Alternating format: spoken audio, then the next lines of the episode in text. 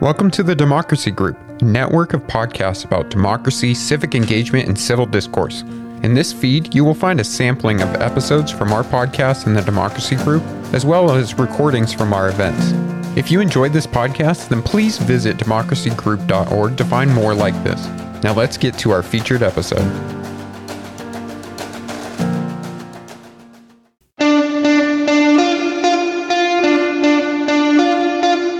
Welcome to Future Hindsight, a podcast that takes big ideas about civic life and democracy and turns them into action items for you and me. I'm Mila Atmos.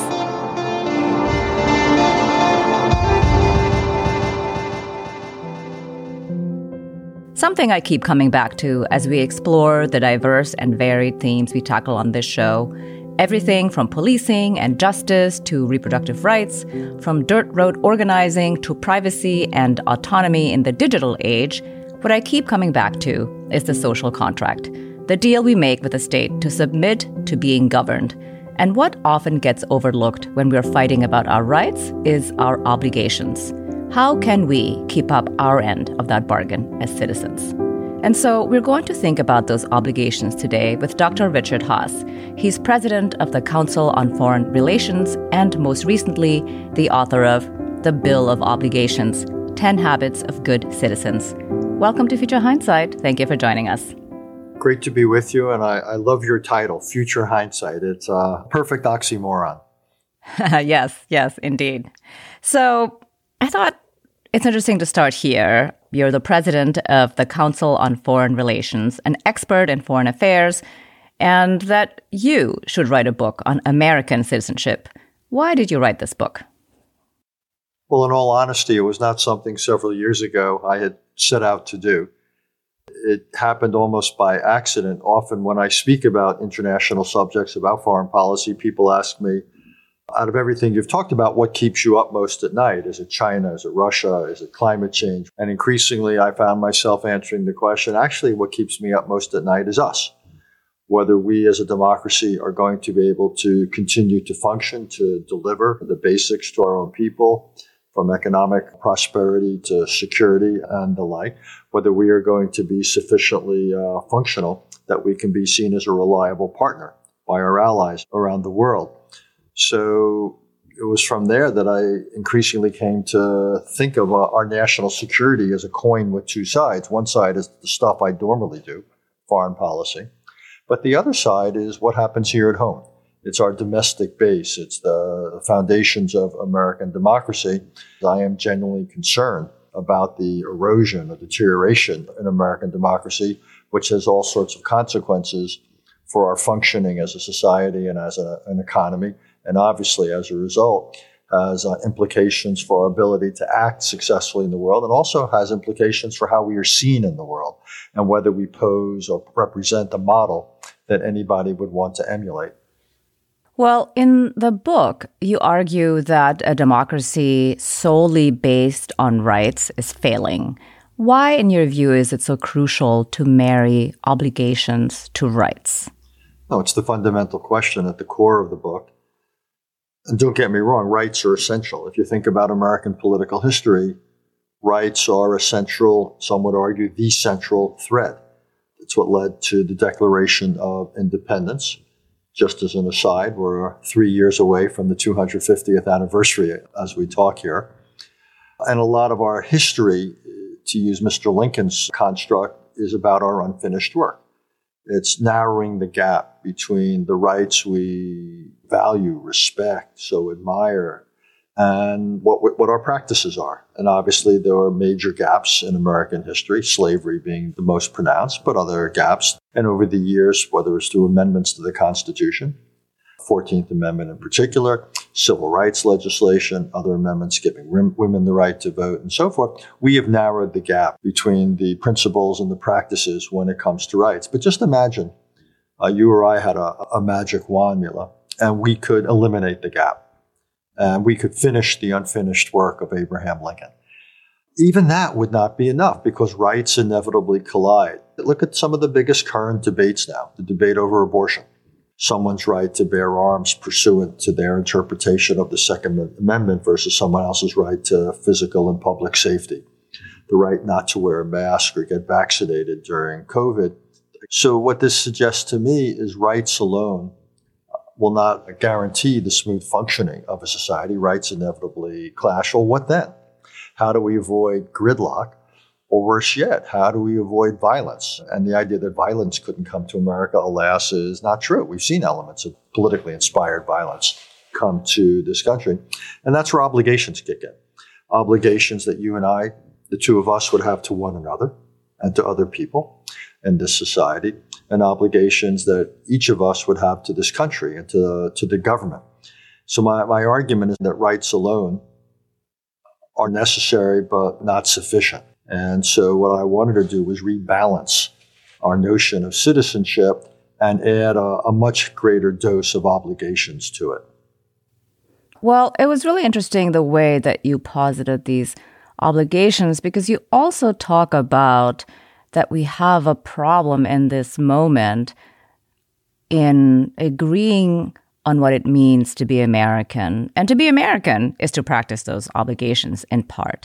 We are failing to teach each other, the younger generation, but has already been the case, of course, for decades now, what it means to be American. Isn't part of the challenge that there are so many ways to be an American? What, in your view, are the fundamental tenets? Well, you put your finger on a big thing. This was a country that was founded essentially on ideas. But we're not a hereditary monarchy. We declared independence against one, the last I checked. Even though that we've had imperfections or flaws in our past, we weren't a country founded on race or, or gender or class. We were a country founded on an idea about equality, about opportunity, about freedom. So that to me is the basic of the, the idea. And for this country to work, this idea has to be transmitted. One of the lessons I take from history is don't assume anything, and nothing is automatic. We're not born appreciating the values or comparative strengths of democracy. The child doesn't absorb from the mother the lessons of history. We've got to teach that. I'm Jewish, and I come from a tradition where in Judaism, you celebrate one of the holidays, Passover. And what's so special about the holiday is that you teach the story of the Exodus from Egypt, which is the foundational narrative of Judaism. And it's proven essential to the survival of Judaism despite centuries of being dispersed, not having access to holy places, facing persecution. But Jews have kept their identity alive. That to me is exactly what we Americans need to do. We need to keep our identity alive. Now, I realize that that then begs the larger question what's the core of that identity? And I think that's what you're getting at. And that's, that's the right question to ask. And to me, it does conjure up words like equality of opportunity, equality under the law, and so forth. And those are the ideas I think that are central in a lot of history, a lot of politics can be understood as our struggle to live up to that. Mm-hmm. I love this example of learning at Passover time about the identity of being Jewish. And you talk in the book about the challenge of having a cohesive civic education for Americans. And in this moment, in this year, at this time, it's very difficult, I think, to even conceive of a way to agree. But in your mind, how do you see reaching an agreement on what civic education should look like nationally? You're right. I have no illusions as to the difficulty. We've seen education get politicized, you might even say weaponized. And battles over education, battles over history, are battles over identity. One of the things I did in the course of my career is I was the U.S. envoy to Northern Ireland. I spent three years there in that capacity. And then about a decade later, I was asked back by the political leaders of Northern Ireland to help them deal with their past. And this is a society that's divided mostly along the lines of religion between Protestants and Catholics. And dealing with the legacy of the past, particularly the three decades of violence known as the Troubles, is something that has never been done. And many societies have difficulty dealing with their past. And, and, we've had real difficulties. Some of what we see coming out in the present is a reflection of that. There's just a lot of unresolved tensions about the American experience. And about American identity. But to me, still, we've got to make the effort, and there's a substantive aspect and a procedural one. Let's focus on the substantive because getting it adopted has its own dynamics. I want to introduce people to the basic documents, things like the Declaration of Independence, the Articles of Confederation, the Constitution, which essentially is Constitution 2.0. I want them to read some of the classics, the Federalist, de Tocqueville, and, and, and so forth. One of the things I did in the course of writing this book is I read all the inaugural speeches, the farewell addresses. I read a lot of Supreme Court decisions and dissents. There's an enormously rich political literature. I want them to be aware of the basic history. And I think we have to distinguish or discern between two things. One is simply what happened, and then the interpretations about why what happened happened and what were the consequences. And uh, what happened, you know, we can't argue over that. To paraphrase Daniel Patrick Moynihan, we're all entitled to our own opinions, not to our own facts. So we've got to set forth what happened. I don't think, though, we ought to impose single interpretations. I think that we ought to expose students to competing and you know, serious interpretations of history. I think that would be uh, healthy. We want to make sure people understand governance in this country, the federal system, federal, state, local, if you will, the layer cake of governance, also the basics of what happens at the federal or national level. They should understand things like rights. They should understand things like obligations. Uh, I think it's also important in this day and age to teach information literacy, how to be critical consumers of information in an age where so much of what circulates is, is often inaccurate. So it's got a lot of dimensions to it. And the reason I wrote this book is not that I profess to have all the answers. I clearly don't. You've already figured that out. I want to start a national conversation on this. I want to get people thinking and talking because when I do travel around the country talking about this book, everybody gets it. They know that there's something seriously wrong in our politics, in our country. They know that our educational system is failing. Again, there's no consensus necessarily in what ought to be taught, but I think people are open to the conversation. So let's take a page out of the book of Justice Brandeis, where he describes states as the laboratories of democracy. So I would think for middle schools and high schools, we could well have a decentralized approach. Let's have some experiments. It's already happening, actually, but let's make them better experiments. And then ideally, some of these will be proven to be pretty good. And hopefully that will set a standard. Just to give you one example, New Jersey recently signed into law a requirement that students learn what I call uh, information literacy. They're taught about how do you know a fact when you see one? What is information hygiene? The idea, for example, of getting multiple sources rather than just leaning on one source. Understanding the difference between, say, edited or authenticated sources and those that not. Understanding that social media is social more than anything else. And I would love to see something like that done in all 50 states. The uh, understanding that information literacy is something all Americans ought to have to be critical consumers. And again, what I'm hoping takes place is more of a national conversation about what you and I are talking about, more experiments, and then hopefully the best experiments gain traction. Right, right. Those are all great ideas. And I want to point out here that at the back of the book, there's a whole list of literature that you refer to as good sources for us to read. And I think that's, that's a great resource. So I, I want to say that the book felt to me like a cri de coeur from someone who clearly busted. I'm sitting here busted now. well, you clearly, clearly care very deeply about America and American democracy. And like many of us, you've been on a journey in terms of your relationship with politics and the state of the nation in the past few years.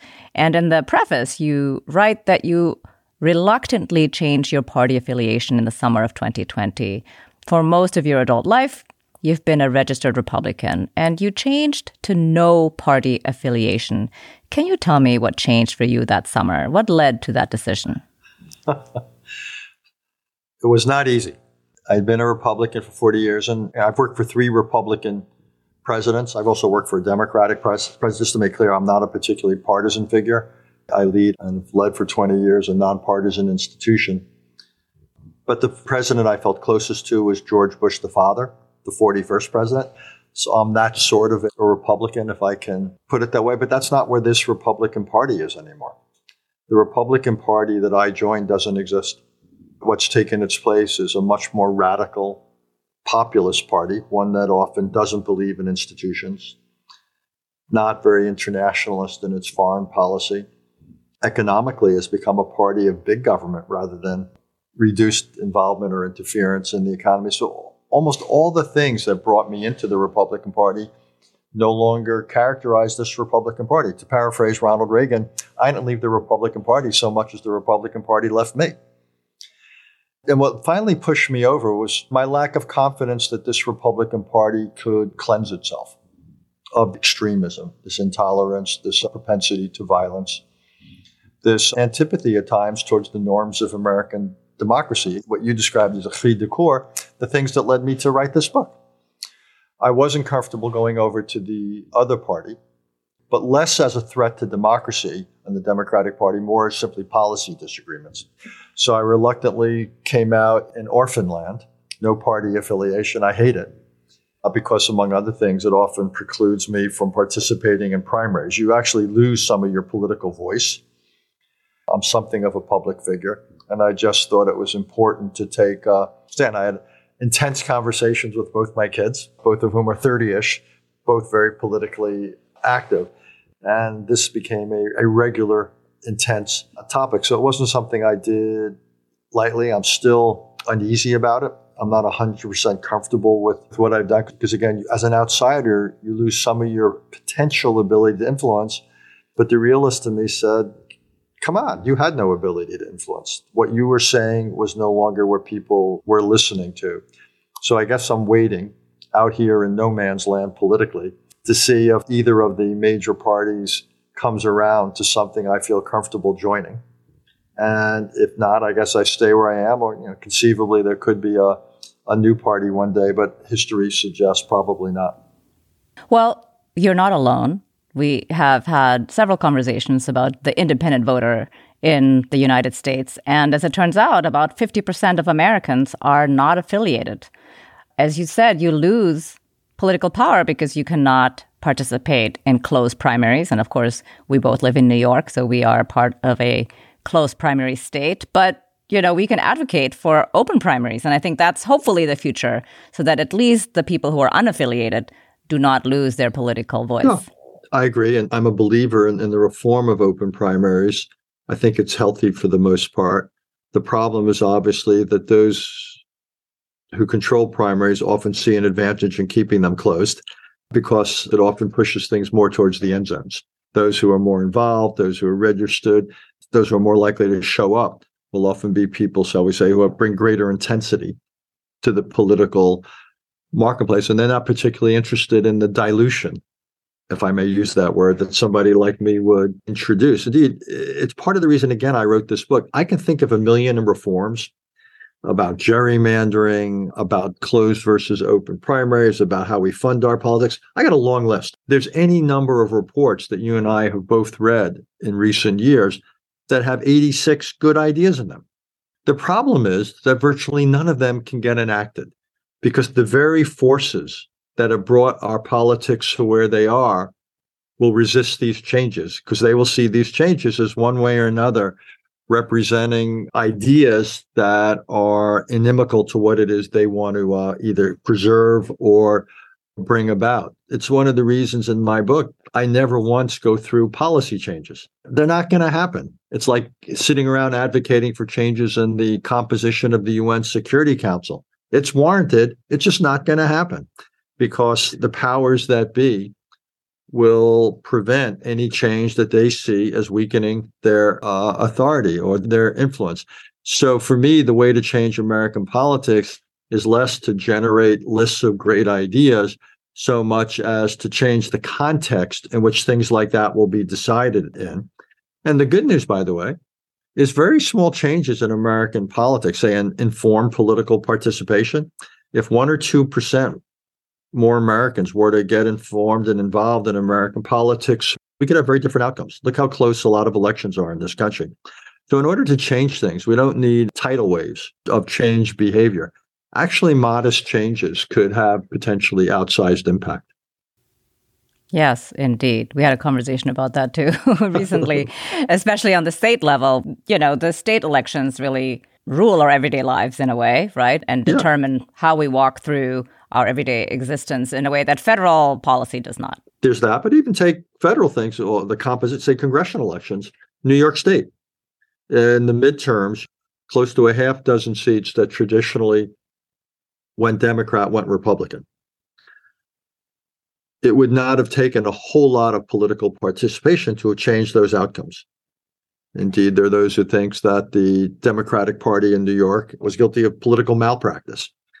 A small amount of changed political behavior would have probably turned those half dozen or so races, which means right now you would have a Democratic House rather than a Republican House. Mm-hmm. And Hakeem Jeffries would be Speaker and not Kevin McCarthy. My point is not to say that one is better or worse than the other. My point again is to say that politics can be changed. My first two obligations are be informed and be involved. If more people were simply to adopt those two obligations and make it their own, we would see significant change in this country. Totally agree.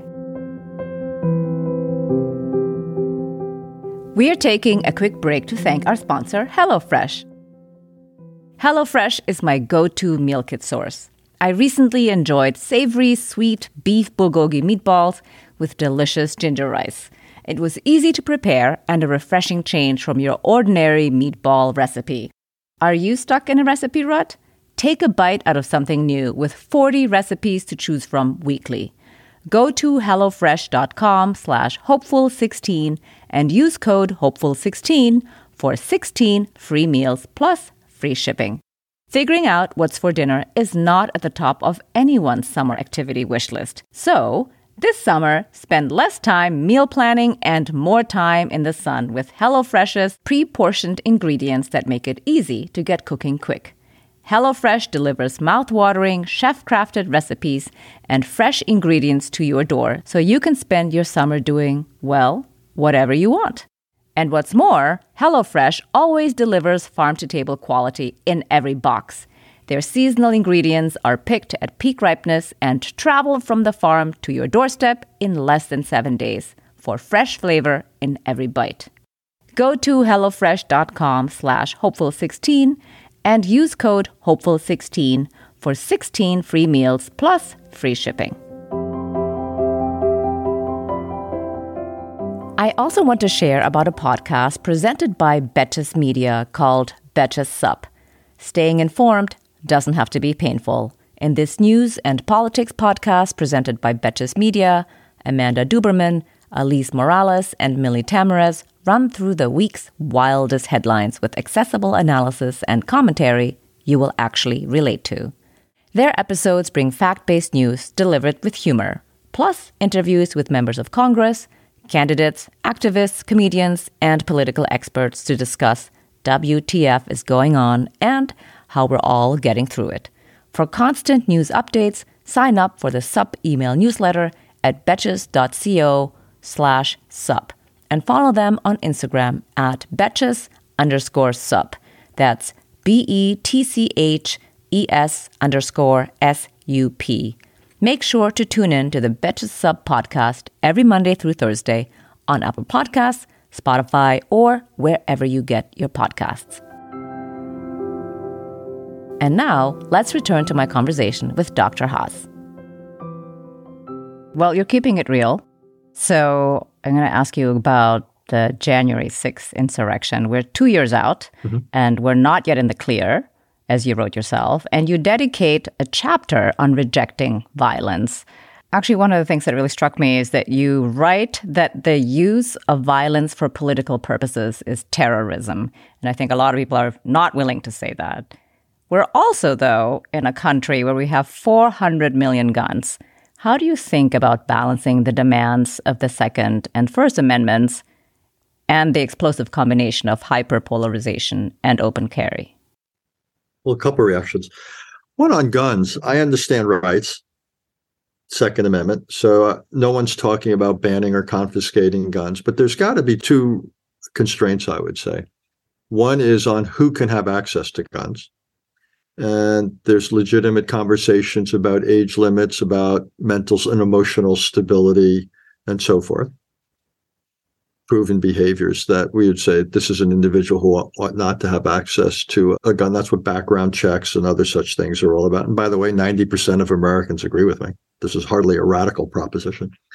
And the other is what kind of guns should one have access to? Now, we have certain limits. You and I, even under the Second Amendment, we can't go out and buy our own F 35 fighter and park it in our front yard. We probably can't buy an Abrams tank. We have certain limits. Okay, so let's get serious about limits. The idea that either one of us, though, could go out and get an AR 15 is nuts. This is a weapon of war. It was designed to kill a lot of people on battlefields. It should not be brought into our streets and our, our cities, our shopping malls, our churches, our schools. So, that to me is a way of balancing the right of gun ownership under the Second Amendment with also the collective right. It's the individual right of gun ownership versus the collective right of public safety. And I just think that's something that has to be brought into the political marketplace. The problem is that those who fight hardest for unrestricted access to guns and the rest, they bring to the political marketplace far greater intensity than those who push from the other side. So my guess is you will have 90% of Americans favoring restraints, but very few restraints until that changes. Politicians, they may not be responsible, but they're always responsive. They feel pressure. They respond to pressure. So until those who care about what I would call reasonable restrictions on access to guns, until they get more politically active with their time, their votes, their money, what have you, things won't change. But if and when they do get more active, things will change. I don't think this is in any way a hopeless situation, but it's a dangerous situation, as you say. We've got a polarized society. Like the idea that I have to write one of the 10 obligations is nonviolence, that's a depressing thought.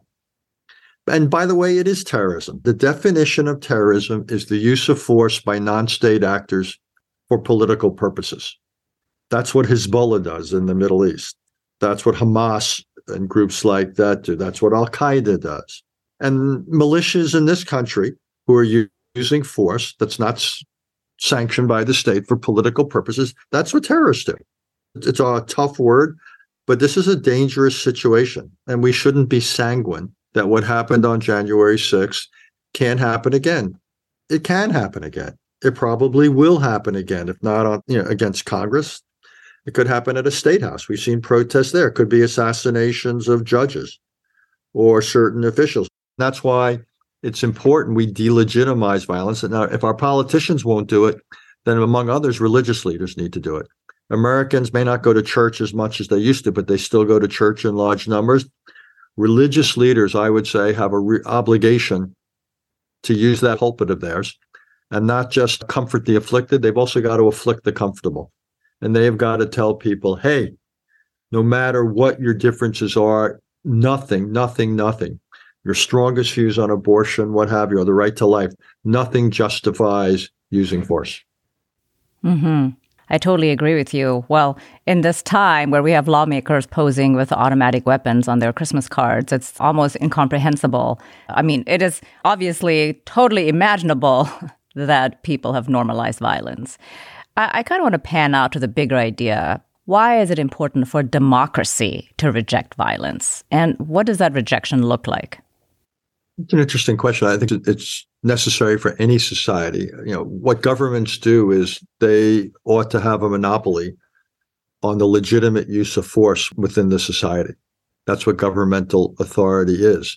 So that's true of democracies and anybody else. But what makes it, I believe, precious for democracies is that that's an environment in which if we feel safe, then rights can flourish.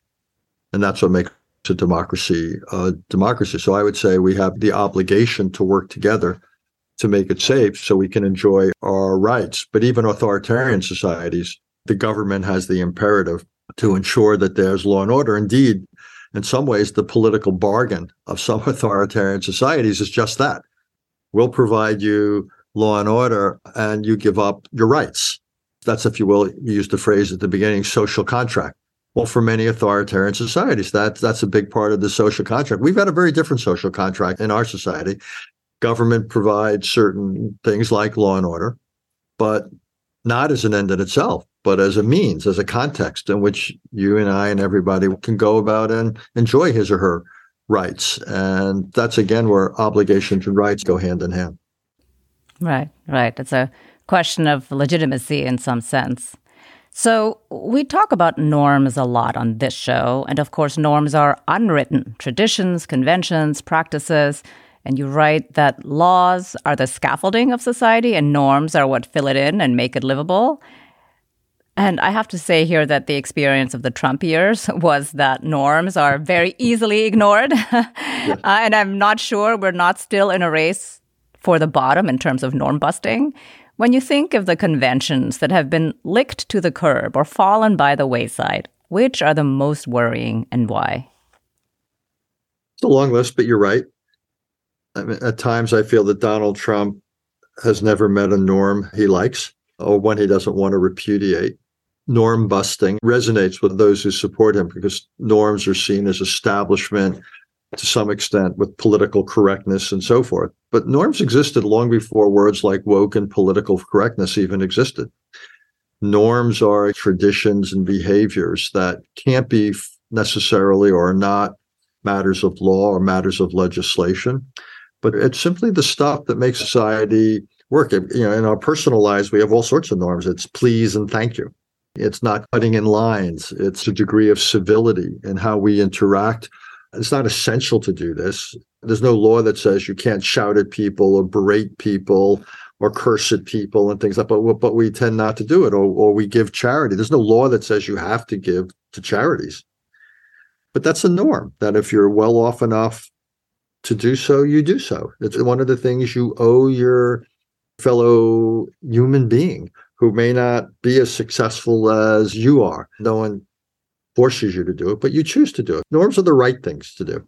In politics, they play also a central role. The most basic norm in American politics is that when you lose an election, you you call up the other person and you say, "Congrats, well done." You concede. You wish them well. At the presidential level, you have that demonstrative ride down Pennsylvania Avenue from the driveway at the White House to Capitol Hill.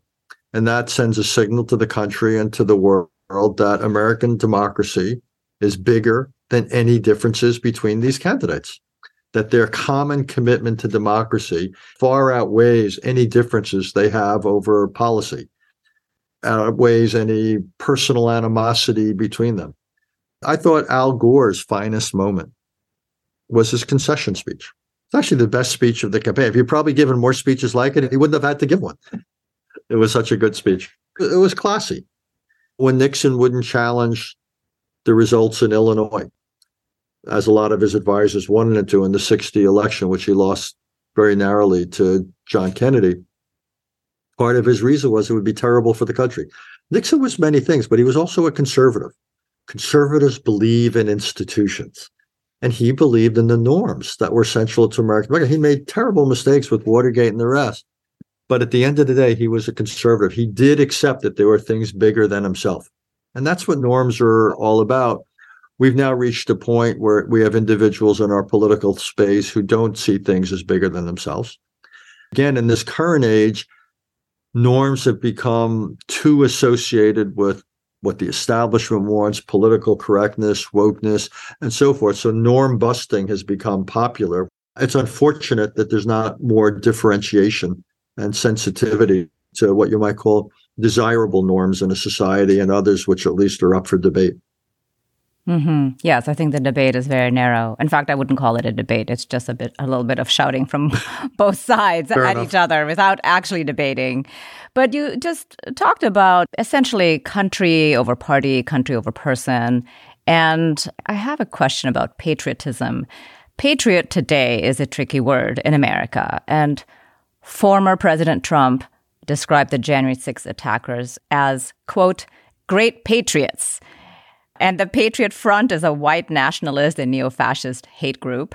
But you argue that patriot is someone who puts the country before party and person, the way that you just explained, Nixon. And that patriotism is a thread that binds the fabric of society. Are you hopeful that we can reclaim that word? Great question. Let me tell you an experience I had in the course of talking about this book. So I was speaking about it in Washington one night, and a congressman asked me a question. And he said, If you ask the people who were in the Capitol on January 6th, are you a patriot? They would say, Of course I am. That's why I was doing what I was doing. It was a version of your question. How do you basically embrace the word patriot when so many people who are doing or advocating for things that are inconsistent with your message also use the word? It stopped me in my tracks for a second. And it gets back to what you said, Amila. We've got to reclaim that word. And that brings me back to Ronald Reagan, of all people, which may surprise some of your listeners. But Ronald Reagan, I think it was his farewell address, talked about yes, he said patriotism's good, but he said it's not enough. There has to be in this country an informed patriotism. It was a conditional patriotism because anybody can do anything and call themselves a patriot or do it in the name of patriotism. It's a handy word for abuse. And it could become a, a, rationale or a justification for just about anything and everything for prejudice, for discrimination, and as we've seen, for violence. So the word patriotism can't be license. We need to have this conversation in this country about citizenship and civics, about what the obligations of citizens are. Patriotism can't simply be an absolutist approach to rights, which is what it's often become. Patriotism has to reflect something of a balance between rights and obligations. So patriots have to have obligations to their fellow citizens. Patriots have to have obligations to this country. They have to be willing to rule out political violence. If you want to use the word patriot, here's the conditions you have to meet. And otherwise, sorry, you don't get to use that word, or I'm not going to use it to describe you. But that's that's a worthy conversation in our society about who actually gets to use the word patriot. Yeah, we should definitely have this conversation. We should have conversations. I think right now a lot of people just aren't having conversations. That's a big part of the problem. No, you're right. Conversations involve listening as well as talking. And I think our collective listening skills, shall we say, are somewhat impaired. that's that's a very diplomatic way to put it. Well, I used to be a diplomat, as you know. Yes. Well, speaking of which, so much of the book stems from your years of public service and a clear affection for the men and women who dedicate themselves to it.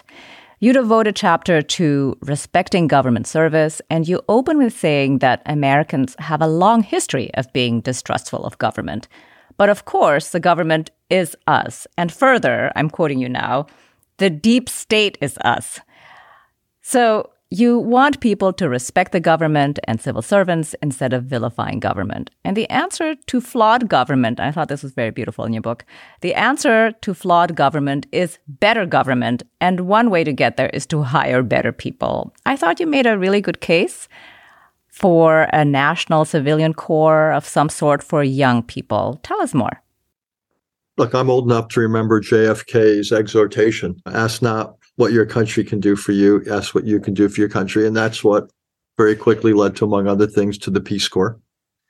And when I came of age, which was at least 10 years later, it never occurred to me to do anything else but have a life and a career that was involved one way or another with government. I thought I'd be an academic, but I was hoping that somehow I'd have a chance to serve. And I've been lucky enough to work at the Pentagon and the State Department, and the White House and I, I wrestle with these issues all the time. So yeah, I want again the best and the brightest to get up and say, this is what I want to do. I mean, I understand it's important to go to Silicon Valley and I understand it's important to go to Goldman Sachs, but I do want a chunk of the best and the brightest to go into uh, government. I, we saw a little bit of a resurgence of that after 9 11.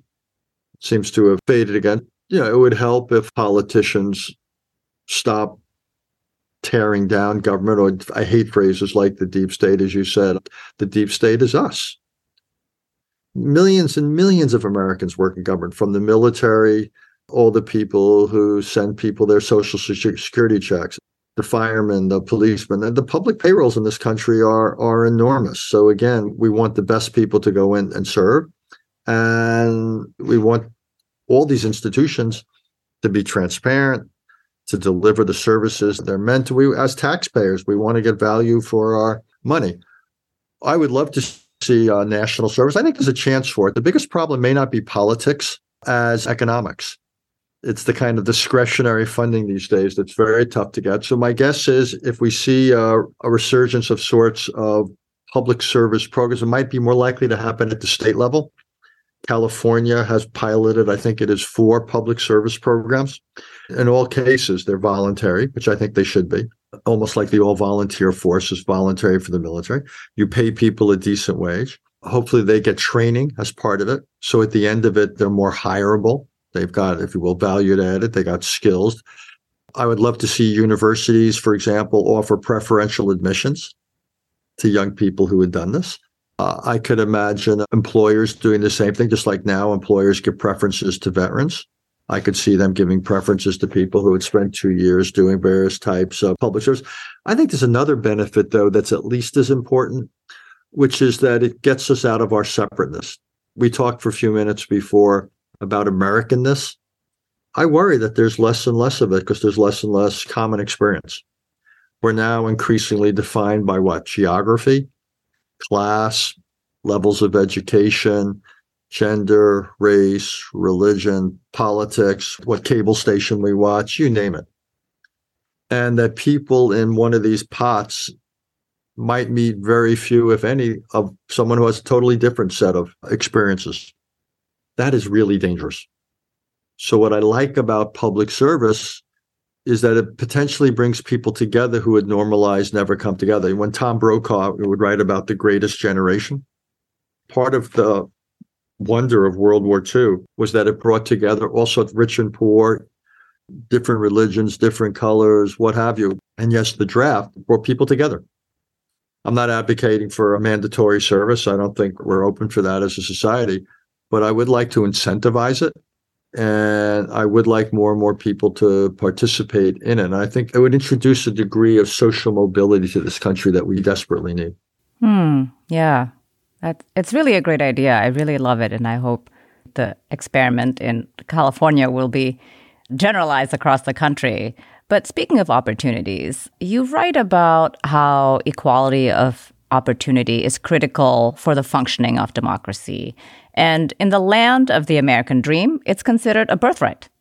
But it's another thing Americans have wildly divergent views on the difference between freedom from and freedom to, and I was looking up at some statistics. Less than one in 13 children born into poverty in the United States will go on to hold a high income job in adulthood. The odds are far lower for black men born into poverty at 1 in 40. So, in your mind, what does equality of opportunity look like to you, and why is it important to democracy? To me, equality of opportunity is, is central to the political DNA of this country when I look at things like the direct declaration of independence and when I look at our unfinished work, this is high on my list. This is what we're about. And I think for a lot of our history, equal opportunity was pretty real. It wasn't perfect, but it was real enough. Some had more opportunities than others. There's always those with more advantages, but lots of people could get on that ladder. And because people got on that ladder, I think it injected a degree of optimism it weakened cynicism, it weakened alienation. People actually said, you know, one day if I work hard and I do this and I go to school and all that, I can maybe not be as rich as a Rockefeller, but I could be pretty well off and I could be better off than my parents. And what worries me so much now is too many people no longer think that. And in many cases, they're probably right not to think it. Their eyes are wide open. And that to me is really, really dangerous because that's the beginning of class warfare, or that's the beginning of a disillusionment with democracy because democracy is not delivering, that's when we do get more tribal. Hmm. And that is a real threat to the American democratic experiment. But right now, equality of opportunity, I think, is a slogan. I think it's increasingly not real. The biggest weakness is the quality of public education. One thing most Americans have to do is go to school till they're 16. The biggest area of investment in our society should be in public education or an educational opportunity. It could also be religious schools, charter schools, private schools, what have you. But public schools are where most kids go to school. We have got to make that good, and it ain't. Right now, as Condi Rice and others would say, you show me the zip code and I can tell you a lot about the quality of the education and how much opportunity there will be. So we're failing a lot of our young people. The way we fund our schools, the way we train our teachers, it's what courses we require, a million different reasons. But right now, our educational system is failing us there's a you know discrimination and so forth sure but i don't think that's any longer the principal reason we have some of these problems. By the way I, i'm also pretty radical about some things. I want to get rid of legacy admissions. I think we need to have a level playing field. I don't want to perpetuate advantage. It's also the reason i think there ought to be real limits on how much wealth can be passed from one generation to another. I don't want people to be born on third base and think they hit a triple. I'd like them to start out at home plate or maybe only halfway to first base, but no more than that. But the emphasis should not, for the most part, be on reducing the advantages of the few. It should be on increasing the opportunities of the many. We've got to make sure more than anything else that educational opportunity is real in this country. So yeah, that's my other cri de coeur. And yeah, again, so I want to see things like you know, civics and citizenship education as a staple of what we teach in our, our schools. I'd like to make Americans more globally literate. That's something we've done here at the Council on Foreign Relations. We've developed an entire curriculum to make Americans literate and knowledgeable about this world they're going to grow up in. But we have just got to improve the quality of education if equal opportunity is going to be more than a slogan. I totally agree. So, since you are an expert on foreign affairs, what are the global knock on effects of a weakened American democracy? What's the fallout around the world? And what's the danger in that? There's nothing good that comes of it. A weakened American democracy that can't address our challenges means we're going to have fewer resources available to do anything. If we're not doing well here at home, people aren't going to have the bandwidth to worry about the world. We're going to have much more of an old fashioned guns versus butter debate and you're seeing it in both parties now, by the way. Why are we spending anything on the world? Uh, we should be doing more at home. Turns out what we're spending on the world, as large as it is in absolute terms, as a percentage of our GDP, is way down from what we spent during the Cold War. Yet you wouldn't know it from our debates. If we're divided and distracted here at home, none of our partners and friends will want to rely on us. So we'll end up with far more countries with nuclear weapons, far more wars, possibly a world where bullies in their neighborhoods, whether it's a Russia, a China, an Iran, what have you, could have far more sway. You'd have far less democracy, human rights in the world. We're already seeing a, a slippage of what's called backsliding of democracies, in part because the example we're setting is not one that a lot of others are going to want to emulate. So there's nothing good that comes of failing here at home. And you know, the last 75 years, uh, it's been a pretty good run of history not perfect, but you haven't had great power war. Democracies until about 10, 15 years ago were on the rise. Billions of people got lifted out of poverty. The average lifespan increased by decades. Rights for girls and women expanded dramatically around the world. So you, you look at all these things, you go, not bad. You know, not perfect. I get it. But pretty good run. And it didn't just happen. It happened in no small part because of American leadership we built these institutions after World War II, whether they're alliances or these international organizations.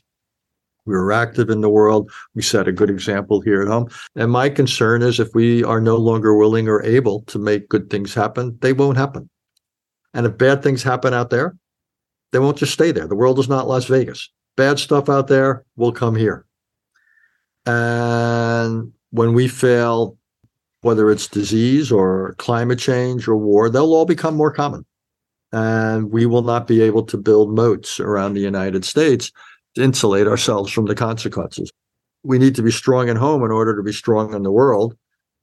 And we need a world that's essentially stable and operational in order for us to do well here at home. So there's a loop, kind of feedback loop. It's all connected in this global world of ours. So I, I actually think what happens here in our democracy has all sorts of strategic implications. What are the top two obligations that you want every US citizen to practice? Be informed is the first obligation. And Jefferson and others would say it's the foundation for all else. And then after that, I'm happy with any of the other nine from getting involved to voting to supporting civics and obviously you know all the behavioral things like putting the country before person or uh, party and eschewing violence and being open to compromise and so forth. But the first of the obligations is to be informed. And I think that is foundational. Excellent. Looking into the future, what makes you hopeful? I've been lucky enough to work for four presidents. There's nothing inevitable about history. And the good news about that is that bad things aren't baked into the cake. There's always the potential, there's the possibility of good things happening. The not so good news is that good things just don't happen. It takes agency, it takes people to help make them happen. But look, the structural advantage of democracies is their capacity to change and to learn. You know, we've made our share of mistakes. If you look at American history, we've had any number of mistakes, serious ones, deep, deep flaws, but many of them have been corrected. And we're still around, by the way, after 250 years. So we've been able to adapt. We've been able to learn from our own history. That's a pretty positive thing. And the question is can we avoid almost like an aging individual sclerosis? Can we avoid a situation where we can no longer adapt, where we can no longer change? There's a challenge out there, but I'm still positive. I'm just not sanguine, if that's not a contradiction. So I, feel optimistic but I'm not sitting back. I'm not sanguine. And again, that's why I, I want people to read this or hear about listening to your podcast and essentially say, okay, I get it. I got to do my share. And if enough people get up and do their share, we'll be just fine. Here, here. I totally, totally agree with you. Well, Dr. Haass, it was really a pleasure to have you on the show. I really enjoyed this conversation. Thank you. No, thank you so much for this and for what you do.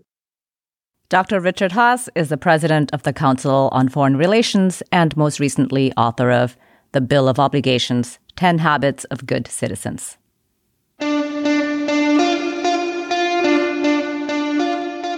Next time on Future Hindsight, we'll be joined by Layla Law-Gisiko. She has served on Manhattan's Community Board 5 at the very center of Manhattan for over 18 years. We discuss her insights about community advocacy and the many land use issues the community board considers, whether that's the ballroom of the Plaza Hotel or the future of New York's Penn Station.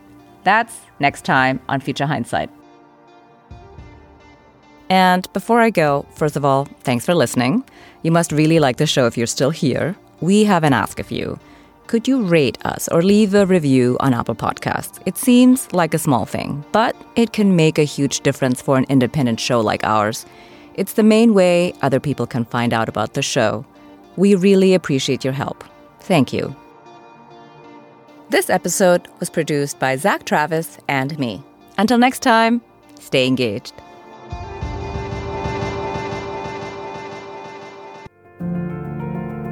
Thank you for listening to this episode from the Democracy Group. If you want more podcasts like this, then visit democracygroup.org. There you will find our events, topics, and a newsletter as well. So head on over to democracygroup.org.